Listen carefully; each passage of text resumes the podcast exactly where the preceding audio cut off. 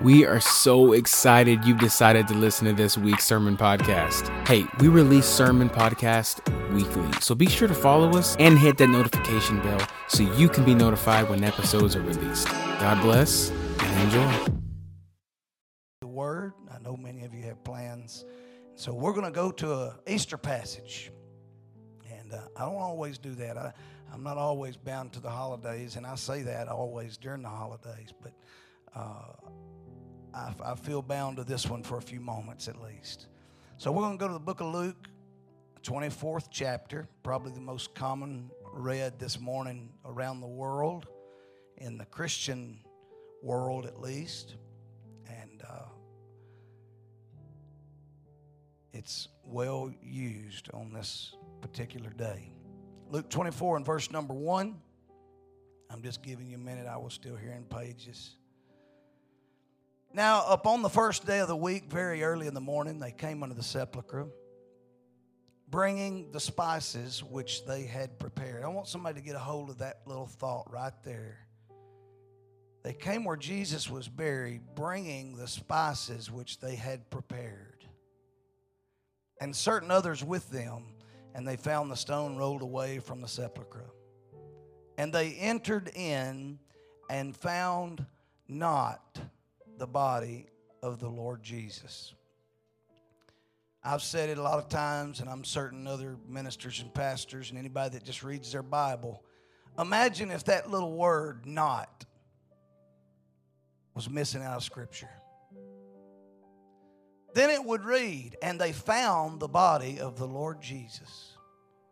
That would make every prophet false that would make all the words of Jesus null and void because he could not carry out what he started. But the fact is, he was not there.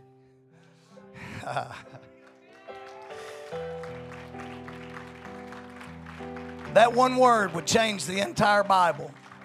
When they walked to that tomb on that first resurrection morning, they did not know what they would find.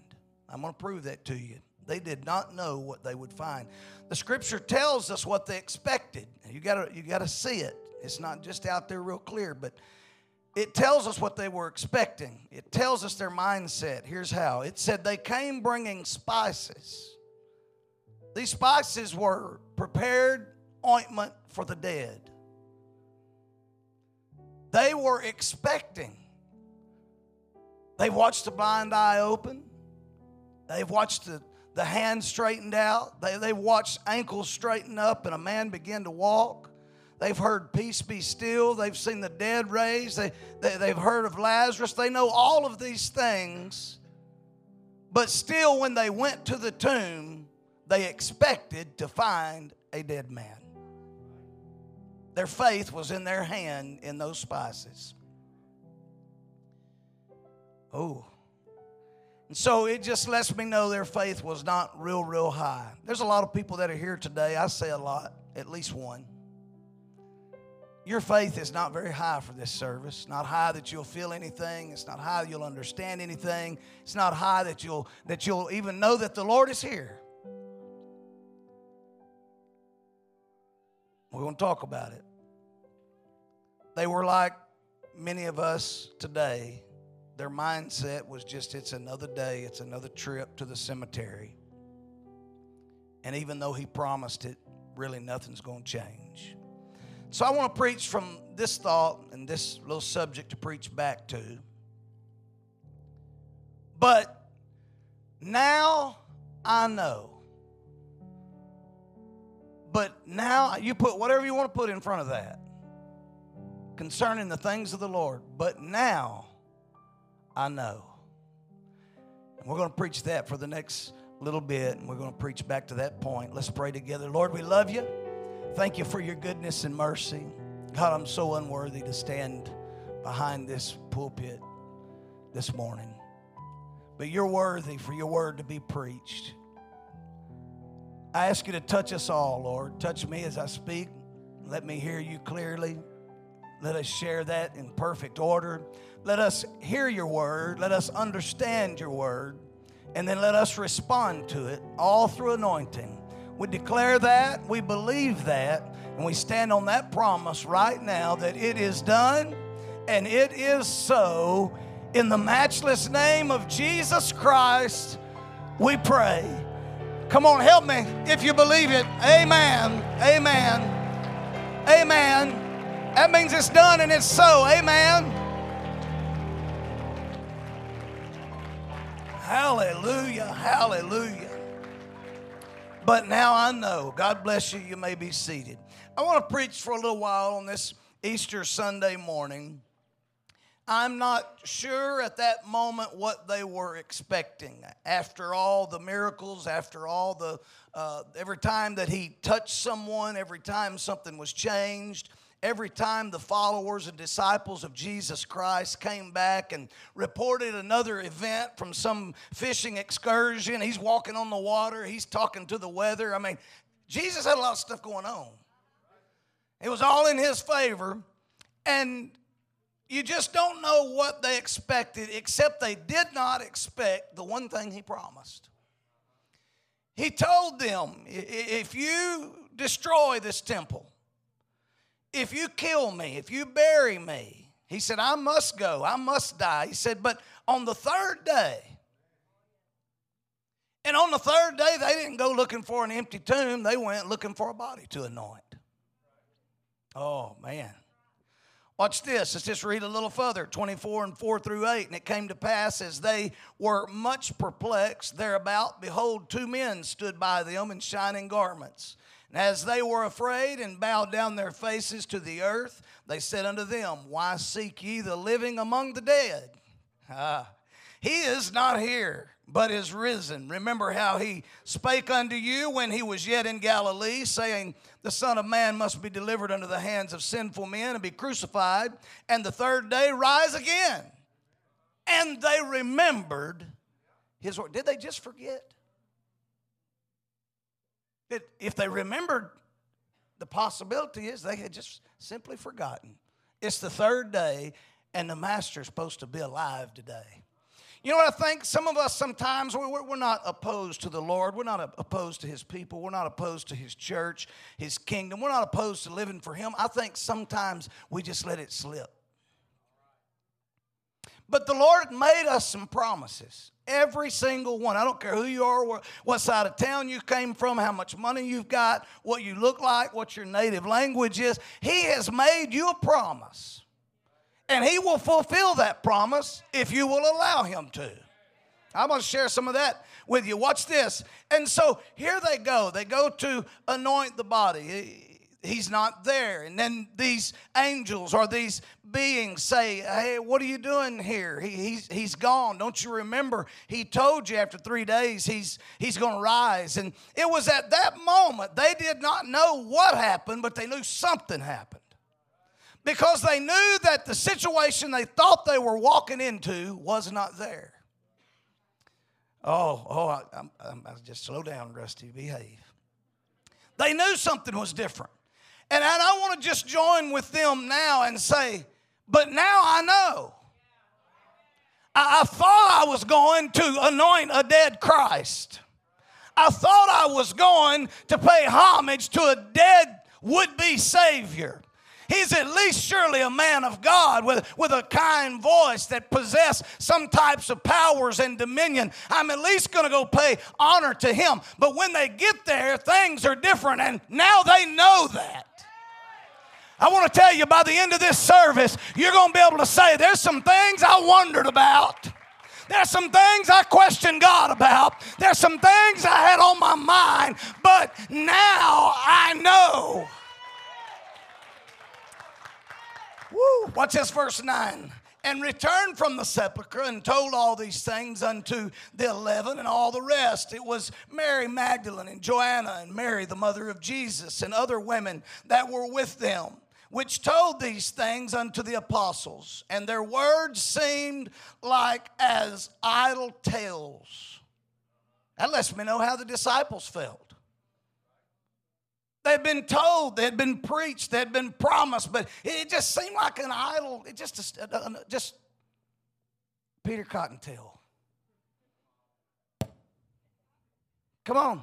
Just, just, a, just a fable, just a tale. It, it didn't seem like much to them. It said the words seemed idle, like idle tales, and they believed them not.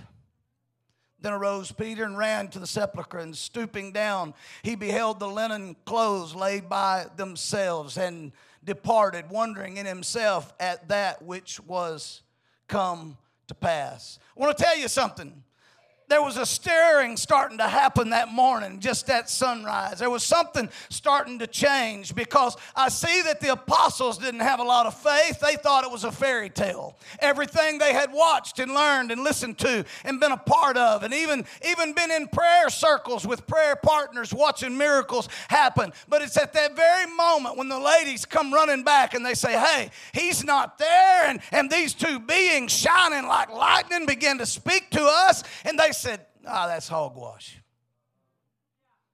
I want to tell you something. You can't live for God and not trust His miracles. You can't live for God and not trust His Word. You can't live for God and not trust His promises. You cannot be saved without at least simply believing. Jump to verse 15, and it came to pass that while they communed together and reasoned, Jesus himself drew near and went with them. But their eyes were holden that they should not know him. Watch this, they're walking beside him. They still don't know. They know something's changed.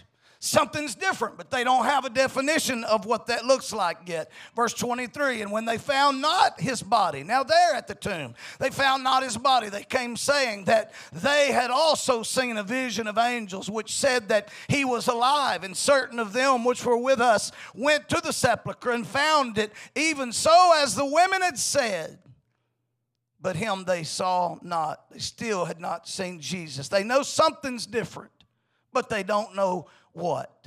Verse 30, and it came to pass as he sat at meat with them, he took bread and blessed it and brake and gave to them, and their eyes were open, and they knew him and he vanished out of their sight. I want to tell you, when Jesus Christ starts breaking open the bread of life, we will start to know some things. When He starts opening up His Word and starts sharing His promise and pouring out His Spirit, what used to be a question will now be an answer. What used to be a concern will now be okay. What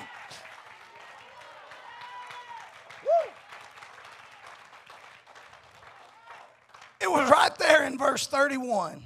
But now they knew. Let me read you one more verse 1 Corinthians 15, 17. And if Christ be raised, your faith, if Christ be not raised, your faith is vain. Ye are yet in your sins, then they also which are fallen asleep in Christ are perished. If in this life only we have hope in Christ, we are of all men most miserable. Now, you ready to preach? You help me just for a few minutes? There's been a whole lot of debate. There's been a lot of documentaries, a lot of television shows, a lot of YouTube. I'm certain I'm not on TikTok, but I can only imagine this is the time of, of year where uh, the social media buzz is crazy about this particular day, about him living and, and dying and living again. And there's so much about uh, the question of who he was, if he was at all, if he even existed. And many will argue and, and debate, not understanding they can just simply go back to Israel's history. You don't even need the Bible to find Jesus. Oh, that just struck a nerve. Somebody said, Where, where else is he? He's in all the history. The people that say he's not real, you can find him in history. The people that say the stories are not true, you can find that. I enjoyed watching Benjamin Netanyahu, the prime minister of Israel, doing the State of a Union address. And he stood there and he said, It was up on this very mountain where our father David. I said, man, it ain't just Bible. This is the prime minister of the nation of Israel talking about King David and their father Abraham. There's more to Jesus than just what you'll find in the book. Woo! Been a lot of debate about it. Someone was telling me that they had been uh, watching a documentary and almost every day and trying to just feast on uh, who he is and what he is and what it is that he wants to do with us. And he's looking at truths and, and maybe what's fables. Maybe there was some truth and something splintered off of that and just trying to decipher for their own salvation what's right. But I want to share some things that I did not know and I did not get to experience in person because I was not there. But I want to share some testimonies of some others with you. Can I do that? Just for a few moments. I was not there on that first, what we call Christmas morning, when wise men followed the star to the manger. I wasn't there, but I believe that.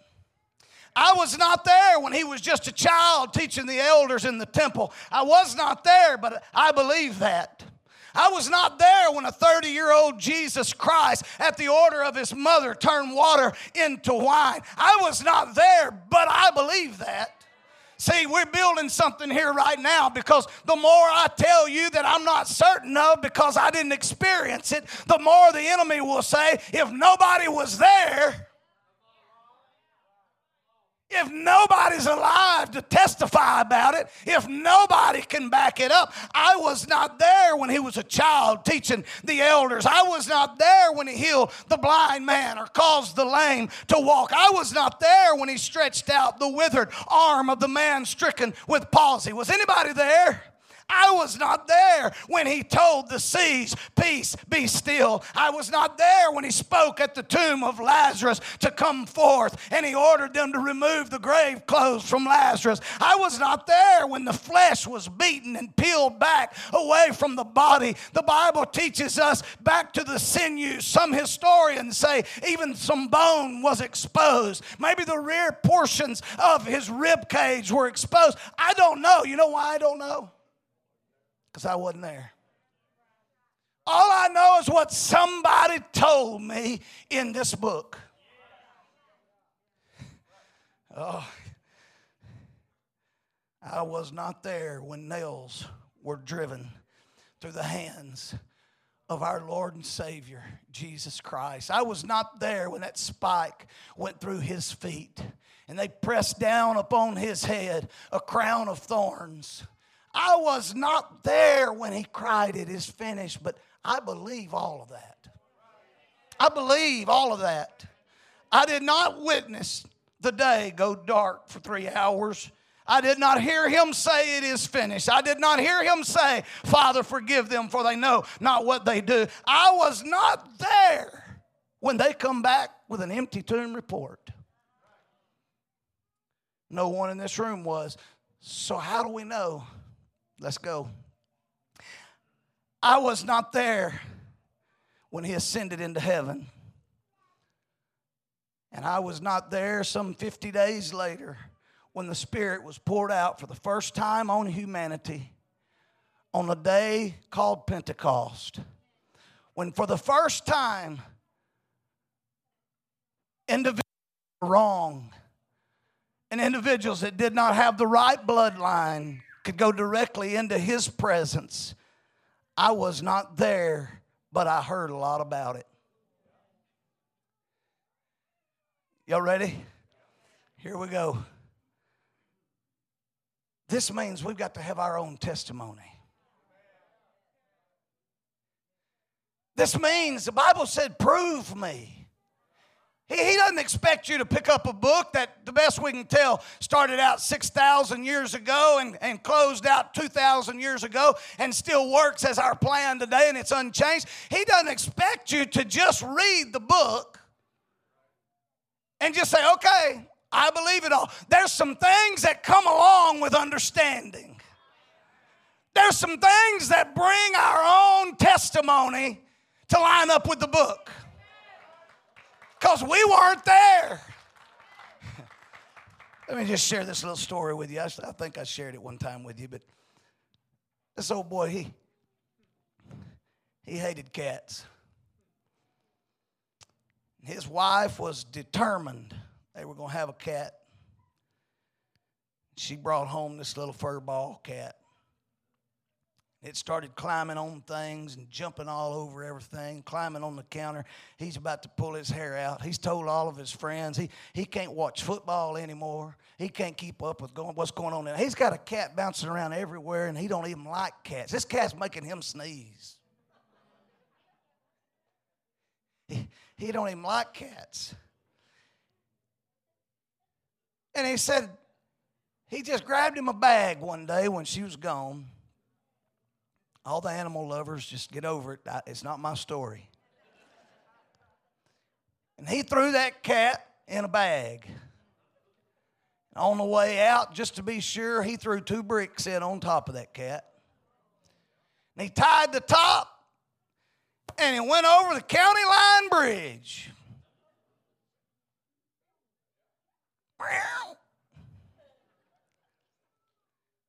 He came home and he sat up there minding his own business. And his wife said, well, Where's Fluffy? He said, I'm sure, sure, sure it's around here somewhere. This went on for several days and she became distraught and wanted to get another cat. And he said, Well, I'll tell you what, let's wait a few days. We'll put a reward out. They posted pictures everywhere. And then he added a $1,000 to it. He said, If anybody can find this cat and bring it back to my broken-hearted wife, I'll give you 10 crispy $100 bills. He had a couple television, TV watching buddies, uh, watching football games with him. And he, he's come to him and said, Hey, man, I said, You're crazy. He said, What do you mean? He said, If that cat, somebody's going to return that cat for a $1,000 and you're going to end up buying the cat you never wanted.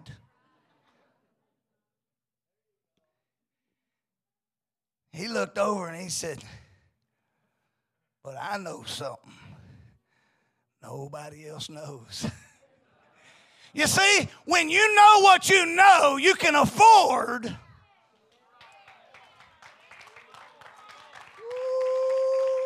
You can afford to take a risk when you know the end from the beginning. Somebody hear me right now. I want to tell you what I know. I know that when I repented of my sins, at that moment, there was a weight lifted from my life. I know that I was there. I know that when I was baptized in Jesus' name for the remission of my sins, I was buried with Jesus Christ. Now I know for myself then I was filled with that great, magnificent gift called the baptism of the Holy Ghost. And now I know that it's not just in Acts, it's not just to the New Testament churches, but it's to me and it's to you, and I know it. Let me just share a few little things with you. I know when I had addictions. Just the mention of his name, I didn't need prison. I didn't need an indictment. I didn't need a rehabilitation center. All I needed was an old fashioned altar of repentance, and chains began to fall, and walls began to come down.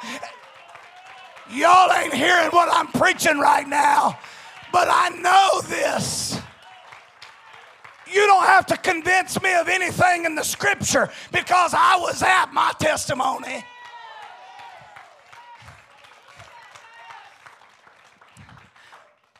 Some years later, after my own experience, I was sitting there looking at Lindsay. She had been real sick. You just, just bear with me a minute. You're going to get a chance to do anything you want to do. We kept seeing her fever go up high and high and high, and it would come down. And it'd go way up again, and we're 50 miles, 50 minutes rather, from the closest hospital. And we sat there and we had this nice digital thermometer, the best you could get 28 years ago, whatever it was. And I'm sitting there praying for this girl.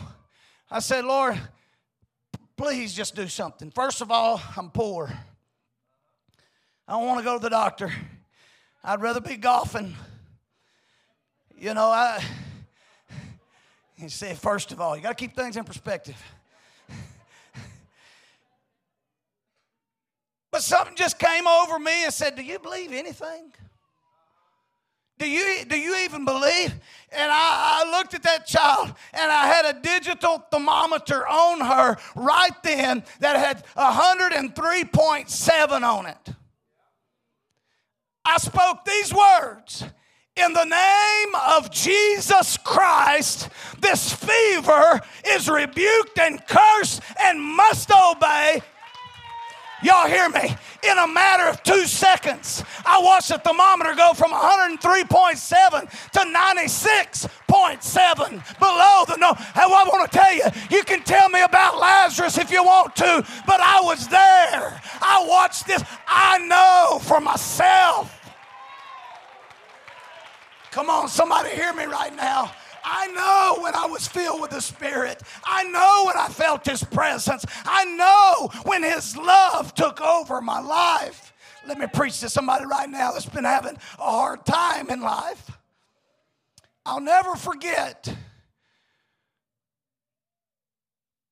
when Missy and Hillary and Lindsay and Kinsey were in an automobile accident. I've told it from this pulpit several times. I'll never forget it. It was incredible to me. I won't go into all the details, but it was a, a virtually a head on collision, just missed head on by just a little bit. And then they were uh, in that wreck. The girls were okay for the most part. Uh, Missy had a severely broken arm. I, I was there. I, I, read the Bible. I heard about arms being put together and, and legs stretching out and people start breathing that wasn't breathing. I read about it, but I wasn't there. But I believed it enough that while we were at Willis Knight Knighton Pierremont Hospital with two bones broken, hanging about two inches, about four inches long, and I reached over and said, In the name of the Lord Jesus Christ. Somebody listen to me. They couldn't get an arterial pulse or a radial pulse. And they said the seatbelt might have torn a main artery. We got to get her to scan right now. I began to pray. And I said, God, it can't end this way. And just like that, she said, Rusty, that thing is gone. I said, What thing? She said, That big, y'all ain't hearing me. Tell me about something else. But this is what I know. It's hard to believe some folks' testimony, but if you get in line with the word of the Lord, nose to nose, eye to eye, you can have your own knowledgeable experience. Woo! Somebody hear me right now. I didn't know what to do when the governor of the state of Louisiana invited me to come and pray for him, would become a 2016 presidential candidate and be knocked out of the Republican field by Donald Trump. But when we laid our hands on him, somebody said something just moved in this room. I can tell you what moved. Jesus Christ, He reaches to the highest. He reaches to the lowest. He's not bound when we pray. Some of y'all listen to me right now. He's not bound to poor people. He's not bound to rich folks. He's not bound by a church sign. Somebody else said, Well, I heard, I believe it, but I'm just going to tell you what I heard because I was there. I did not know what would happen. I did not know what would happen when that out of state plate hit that bar ditch of Louisiana and that mother and that father jumped out with that lifeless, limp little baby girl on the side uh, in a deep ditch with grass about this high. Me and Brother Scott Fletcher had just gotten through playing golf. Priorities. We had just gotten through. We were on our way home. We both said something's not right. We jumped out of the car. These people didn't look like us. They didn't have our plate. And I don't know if they knew how to pray, but I asked that mama, I said, Do you mind if me and my friend and my brother Scott right here pray over you in Jesus' name? She handed us what appeared to be a dead baby in that ditch. I fell in my golf clothes, all sweated down and nasty from the day. I said, In the name of Jesus Christ. Somebody's not hearing me right now. We can talk about Lazarus. I'm talking about a baby in a bar ditch. I didn't know what would happen when I prayed, but you'll never know what happens if you go to an altar if you don't go. You'll never know what happens in the baptistry if you don't go. You'll never know what will happen if you stand to your feet and worship God if you refuse to stand. He might not, but what if he does?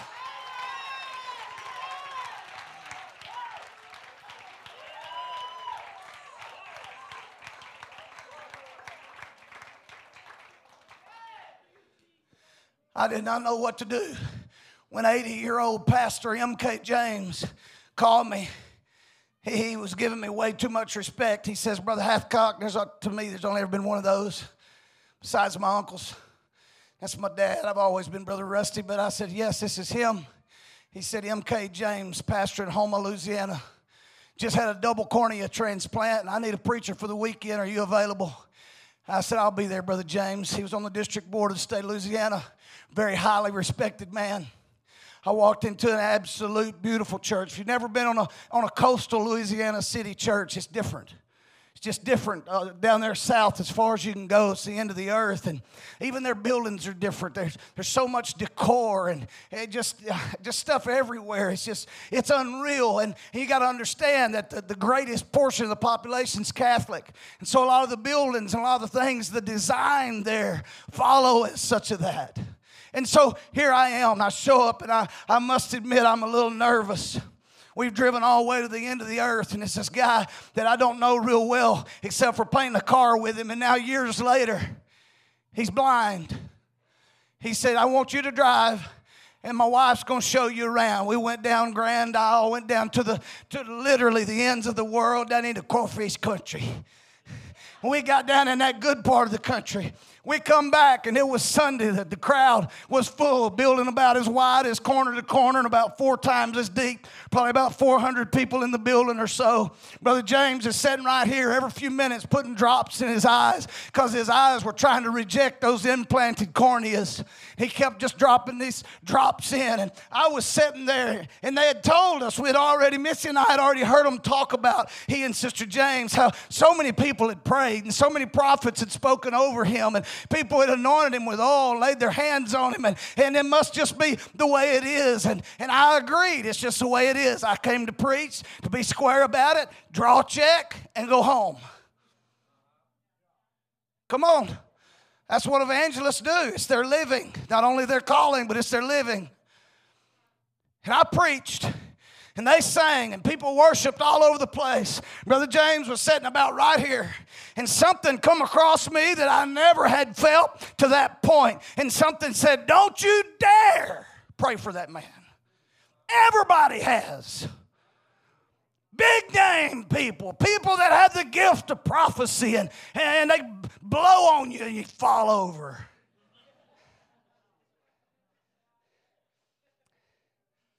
Just, just, just mind your business and preach and move along. And there was another spirit warring inside of me that said, Don't miss this moment. And I looked out across that congregation and all of my youthful ignorance and faith. And I said, How many of y'all believe that your pastor can see if we pray for him? And there were a few. Because they had been doing it for weeks and months. Matter of fact, one of those eyes, this was a second cornea. He had been had struggle for a long time. Something just came over me, and I started looking for the oil, and I found it in a fancy bottle down there. And it wasn't like these. It, it had a roller and then engravings and stuff all over it. I mean, it was high class, too much for me. But I got a little on my finger. I said, Brother James, I want to pray for you. I believe he's going to heal you right now. We seen eye to eye. He stood up. I put my hand on him and fear washed over me. I got my eyes on a blind man. And I'm declaring something's about to change in front of this whole church. I didn't know what was going to happen. But I laid my hands on because I remembered what he said.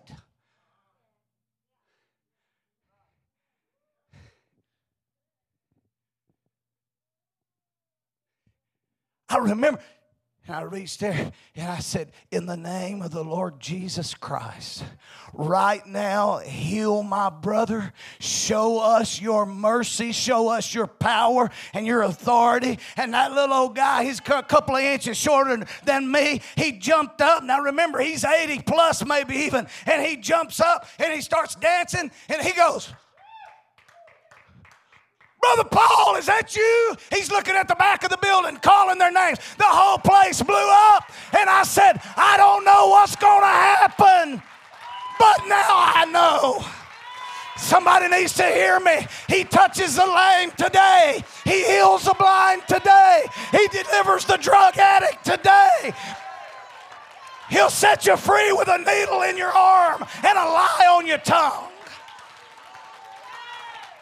Somebody ought to praise him right now. You don't know what he wants to do, but you will if you'll allow him to.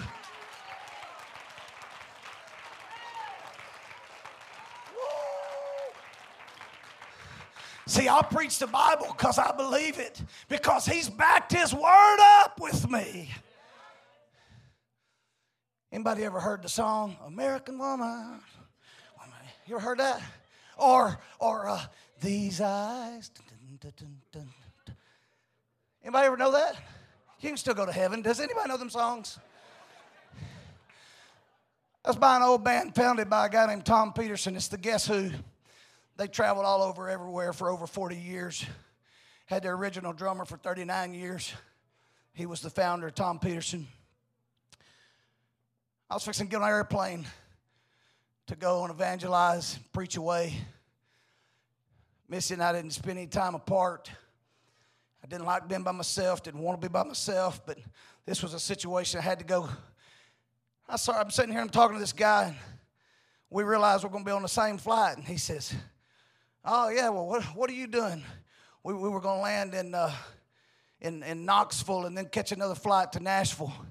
I said, he said, what are, you, what are you doing? I said, Well, I'm a minister. He said, You're a minister? I said, Yes, sir he said, What, what are you a minister of? And I thought, Well, who, what is this? this you know, I said, Well, uh, I'm a minister of the Bible, the Lord Jesus, the God. Nobody asked me before, but James, well, I was a minister of. I mean, I just figured everybody knew, but this guy didn't. I should have told him the minister of defense. And he couldn't board, but I didn't. I said, I'm a minister of the Bible. He said, Really? I said, Yeah. He said, I want you to meet somebody. I said, Okay. He carries me over this guy. He says, You know this guy? I said, No. I said, But I see the book on top of his satchel. He's got a Bible strapped to the top of his satchel. He said, This is Mr. Tom Peterson, founding member and drummer and singer for the Guess Who. I said, Oh, that's incredible. And he looked at him. He said, Tom, this guy's a minister of the Bible. And I'm going, okay. Now what? Tom calls the band over. Well, we realize we're going to have the same layover, so we don't try to get all the conversation in at once guy comes back to me again. He starts talking and he starts asking me some questions, just basic questions about life. And all of a sudden, it clicked. This man feels something and he's looking for something that all these years of road tours and wild women and drugs and alcohol probably has not produced. He feels something different. And I met the band. And at my house, in my man cave. And if y'all don't believe in this, I still love all of you. I've got a picture of all of them. It says to Rusty, and they all signed their name across their face. When it was over, the guy said, Would you do something for us? I said, What? He said, Would you pray over us? He said, You don't know how tough it is out here on this road. It's a big deal. You've always got crazy people wanting something, chasing you down, running up on the stage, whatever else he said. I said, Oh, I'd be happy to pray with you. I want to tell you something. I didn't know what would happen when I started talking about the ministry of Jesus Christ. But now I know that the world is hungry. Rich people are hungry. Famous people are hungry. Oh, I'm preaching better than y'all are letting on.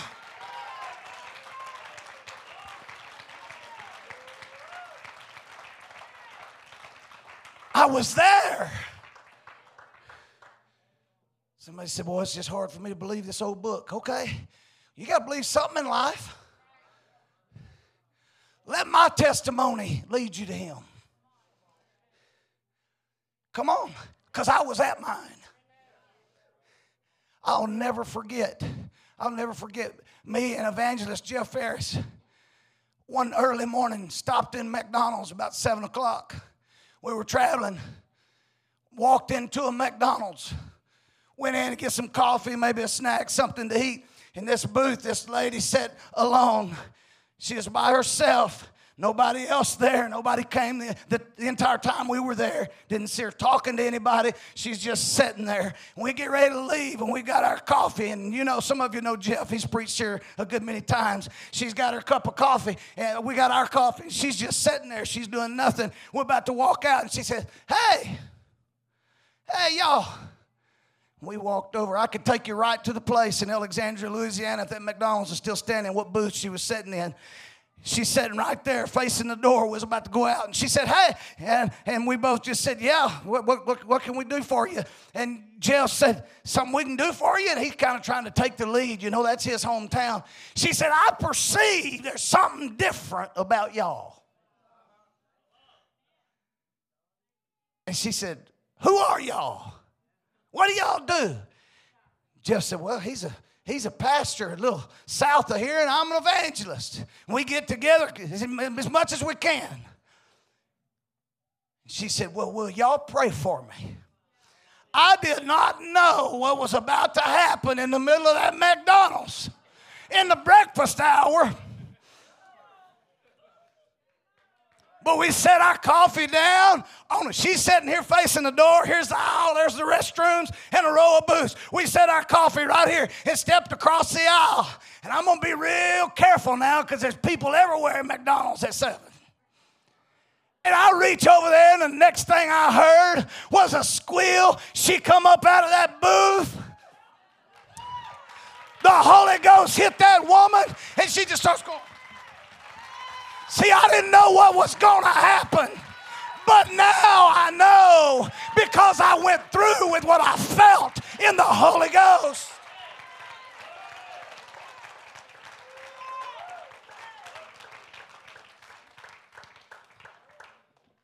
Can I talk about you a minute?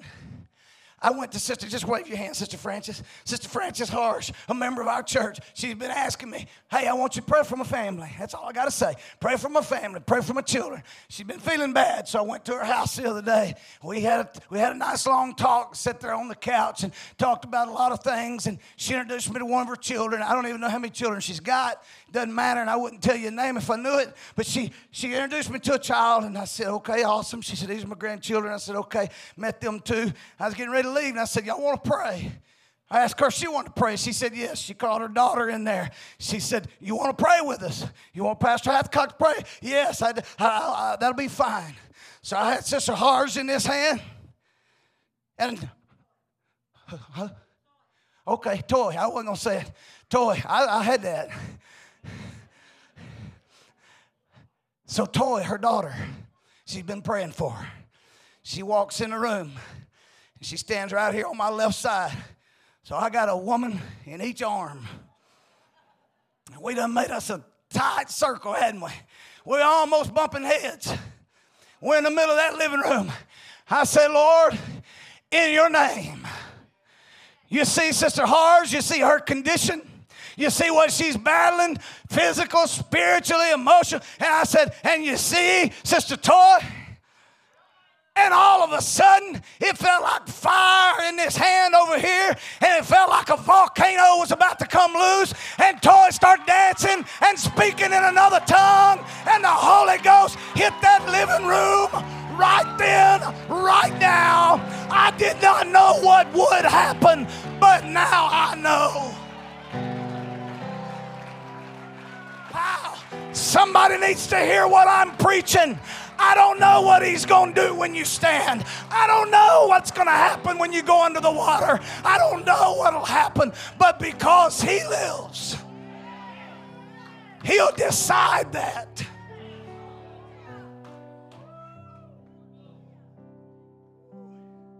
Can I share one more? I know I've been 35 minutes because my timer started. She's here at 35 minutes. That's my key. They said, lets me know I've got 10 minutes.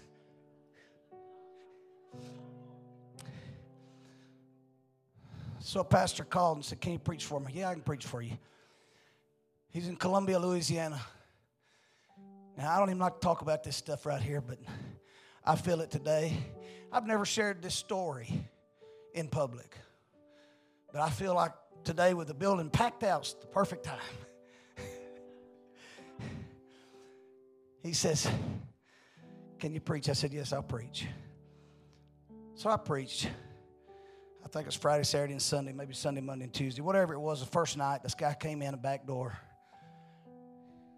My right, his left, back over here. That little sound booth built in that far corner. He just kind of parked himself over there and sat down on the carpet, maybe mid 20s. Didn't say anything, but every time people started worshiping, he'd just go, Yeah! Somebody try to sing, he'll, Yeah! Nothing. Church is over. We had a good time.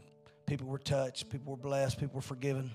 Next service, it's the same thing, except this time he's laying down in a fetal position doing that. Yeah! I'm like, man, is he drunk? Is he strung out? Do we need to ask the guy to leave until he can get his head clear enough to sit through a church service? Last service I was there, I want to say it was a Sunday. So this happened Friday and Saturday, we'll say for saying sake. So it was Sunday. This guy comes in again. I can already hear the murmuring, a couple of people. Who he was, what he was, what he's doing. He's disrupting the service. He's embarrassing them. It's their church. They're trying to protect an image. Guest evangelist is here seeing all this. But he carried it further this service. He laid back there on one side, put his hands together and put them between his knees. Just laid back there and kicked and went, all the way while I was preaching. People kept turning around. A guy come up to me and said, We're fixing to get that guy out of here. He said, You're not going to believe this. I said, What? He said, He's thrown up all over the front of our sound booth. I said, Well, the guy's sick. Get him out of here. And he said, No, he's not sick. I'll tell you something. I don't mention demons from this pulpit. I don't even give him the time of day. The Bible said, don't even give him no time. I don't chase him. I'm not into that. If one catches me, it's going to be a fight. You do you, and I'll do me. But that night I was trying to reach for some lost souls, and hell was winning the fight. He's back there spinning around and making all this noise and growling, and I hate to even say it, just spewing old bile all over everywhere. And something hit me and said, That boy ain't sick, he's full of the devil. Somebody said, We're fixing to get him out here. I said, No, I'm fixing to go wade through all that, and I'm going to pray for him. I got some anointing oil. I walked back to a growling, throwing up, foaming out the mouth, spinning around, crazy looking guy. And I knelt down as clean and good as I could. And I put that head, that, that oil on that boy's head. I said, In the name of Jesus, he stiffened out and stood up with it before the service was over. He was baptized in Jesus' name. And re- somebody, I did not know what would happen, but now I know. He come to heal the sick, to raise the dead, to cause the blinded eye to see. And I'm glad I've got the book as a reference, but I also know.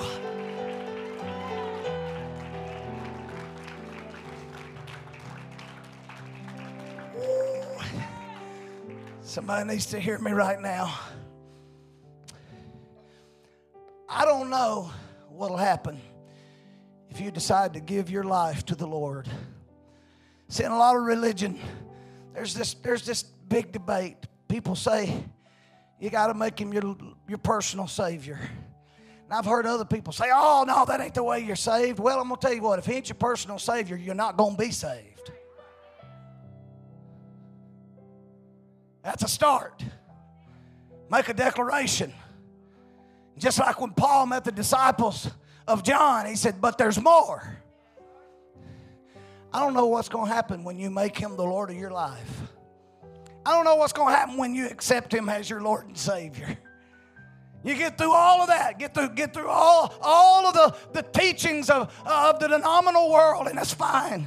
Get through all of that. But here's one thing I absolutely know when you repent of your sins, not tomorrow, not on Pentecost Sunday, not when the next evangelist comes, but right now well, I'm an addict. I'm, I'm messed up. I'm hooked up. I'm in a bad. No, no, no, no, no. I'm telling you what I know for myself. When you repent of your sins, Jesus Christ is quick to forgive you right now, right here in this building.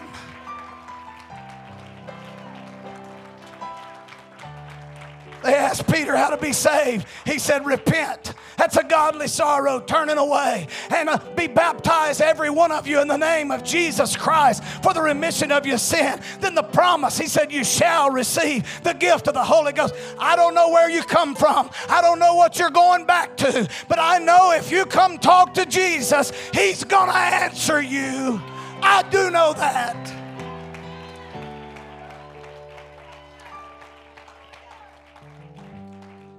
You see, Bible said we're saved through the foolishness of preaching. I don't mind being up here soaking wet. My feet squeaking because sweat standing in the bottom of my shoes. Wet through and through. Layers. Foolishness. Red face. Well, I was red faced anyway after yesterday, but I would be. Loud, excited, act like, man, that guy there one guy said what he does is he sets him on him sets himself on fire and people like to come watch him burn. That's what I try to do every Sunday. Just set myself on fire. Y'all can just watch me burn if that's all you get out of it. But here's what I'm telling you. If there's one sinner, here, let, let me go deep right now. Get ready, singers. In just a few moments, we're going to get ready to baptize. Listen, listen. I don't care what drug has you bound. It may be alcohol. It may be the, the drug of nicotine. It, may be prescription pills that you're buying from somebody that doesn't belong to you. It, it, it, it might be methamphetamines. It might be cocaine. It can, it can be a, a many, many designer drugs that are out there nowadays. But I want to tell you something. I don't care how long you've been bound. If you will walk to an altar, you know what happens at the altar? Something dies. You know what dies at this altar? Flesh. Humanity dies out so that Jesus Christ can be the life that now lives. Oh, more of you got it than that. Maybe you're in a bad home situation. Maybe you've got a toy at home. Maybe you got a daughter or a son. You, I don't know what God's going to do. You'll never know until you lay it out there. And then you'll be able to say, But now I know.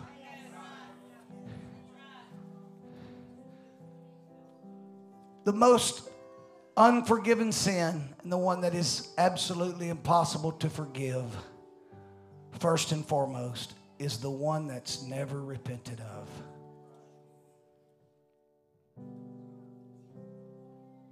I want us to stand together. Those that